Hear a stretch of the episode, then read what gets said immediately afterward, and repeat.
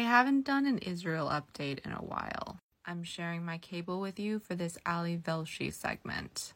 Bibi just declared that he can't be removed from office. This segment does not discuss the settlements or Palestine at all. That's not what this video is about, so please don't comment about that. I do not support the settlements. I do not support the Israeli government, but I absolutely support the Israelis and am fighting with them for democracy. If this cause is important to you, there are rallies in many cities across the US every Sunday. Come show your support. Israel now, where Prime Minister Benjamin Netanyahu this week was accused of breaking the law for his efforts to overhaul the judiciary's authority.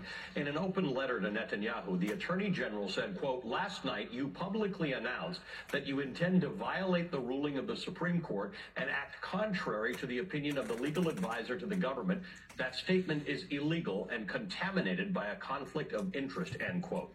The public condemnation was in response to Netanyahu's defiant speech on Thursday, doubling down on his controversial plan to scale back the role of the country's Supreme Court. It is an extremely unpopular proposal that has sparked some of Israel's biggest demonstrations since the country's founding. The Attorney General's denouncement remark marks an escalation in the domestic crisis that has consumed Israel ever since the government announced its proposal earlier this year. Critics say the plan changes undermine democracy and threaten Israel's security interests as a growing number of military reservists are refusing to serve in protest. Thursday also saw tens of thousands of Israelis demonstrate across the country. It's a continuation of weekly demonstrations that have escalated since the start of the year. Netanyahu's remarks came just hours after his government passed a law that effectively strips the courts of the power to declare a prime minister unfit for office. Critics say this is an attempt to further entrench his position in government. Joining me now is Noga Tarnopolsky, an independent journalist based in Jerusalem with two decades of experience covering the Israeli government, the Israeli Palestinian conflict, and America's relations in the Middle East. Uh, Noga, thank you for being with us again. This is a complicated issue that you and I need to talk about a lot to get to the bottom of it. Uh, last night you tweeted, uh, quote, it now appears likely that Netanyahu will be declared in contempt of court and to be acting illegally as early as Sunday or Monday, end quote. What do you mean by that? Netanyahu's in a really complicated situation. He is, at this moment, an indicted criminal on trial. His trial, behind the scenes, his trial continues to plug away in the Jerusalem District Court. So, um, in order to be able to even run for office as an indicted criminal, he was forced to accept a conflict of interest agreement that the Supreme Court determined would allow him to run for office without ex- too many conflicts of interest, and which was decided upon, which was signed by the Attorney General of the state, who is the top civil servant in Israel, basically. And um, he, about that, he passed um, a law, his government passed a law Wednesday night, in the middle of the night, that basically makes it impossible to remove him for office, even, let's say he has a stroke the only person who can remove him from office is he himself or his cabinet, where he has an inevitable majority. So he took advantage of that new law within hours and declared that he was going to involve himself in the matter of the regime change clause, let's say in breach of his conflict, conflict of interest agreement. Sorry.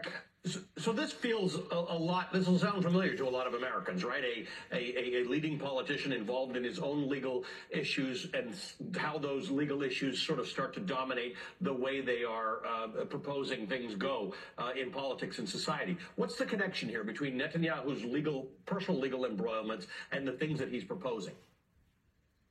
Well, there are a lot of connections, but the first and fundamental one is he created a government, a coalition government with extremist, anti democratic, theocratic, nationalist parties who have their own aims. They themselves want to destroy the Israeli judiciary.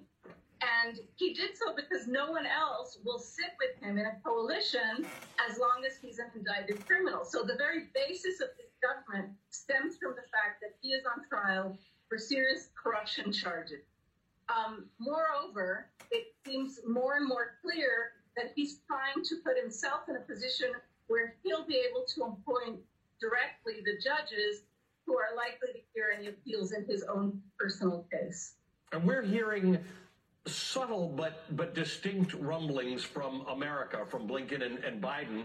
Generally speaking, America is a, a, a, very strong supporter of the state of Israel. They are they are indicating that this is not something that they want to continue to see happening. That's right, and I actually think that it's getting less and less subtle. If we look at normal diplomatic ties between countries that are so uh, closely allied, Blinken and Biden recently last week in a phone call, um, which was then released, you know, a readback was released by the White House, basically schooled Netanyahu on what they're calling our shared democratic values and emphasized that that is the entire basis for the huge alliance between Israel and the United States. The issue about pushing Israel these days is that we're now in like a dichotomy because as long as the White House maintains its position, a majority of Israelis who oppose these moves feel that they are supported by the White House. You see more and more signs in Israeli protests that say Biden save us and so ah. forth. So the White House so far and the State Department have taken a really uh, delicate and interesting line um, of continuing to show support for Israel while more and more clearly telling Netanyahu that he really should watch it in terms of turning Israeli democracy off. Uh, I, I, think the only thing I could say right now as it relates to Netanyahu is like the cat in the picture right now, Netanyahu has nine lives. Noga, I couldn't resist Noga. We have to we have to get the we have to get the jokes in where we can. The news is pretty serious. Good to see you, my friend. Noga Tarnopolsky is an independent journalist who has decades worth of experience covering the Middle East and a cute cat. Short Cast Club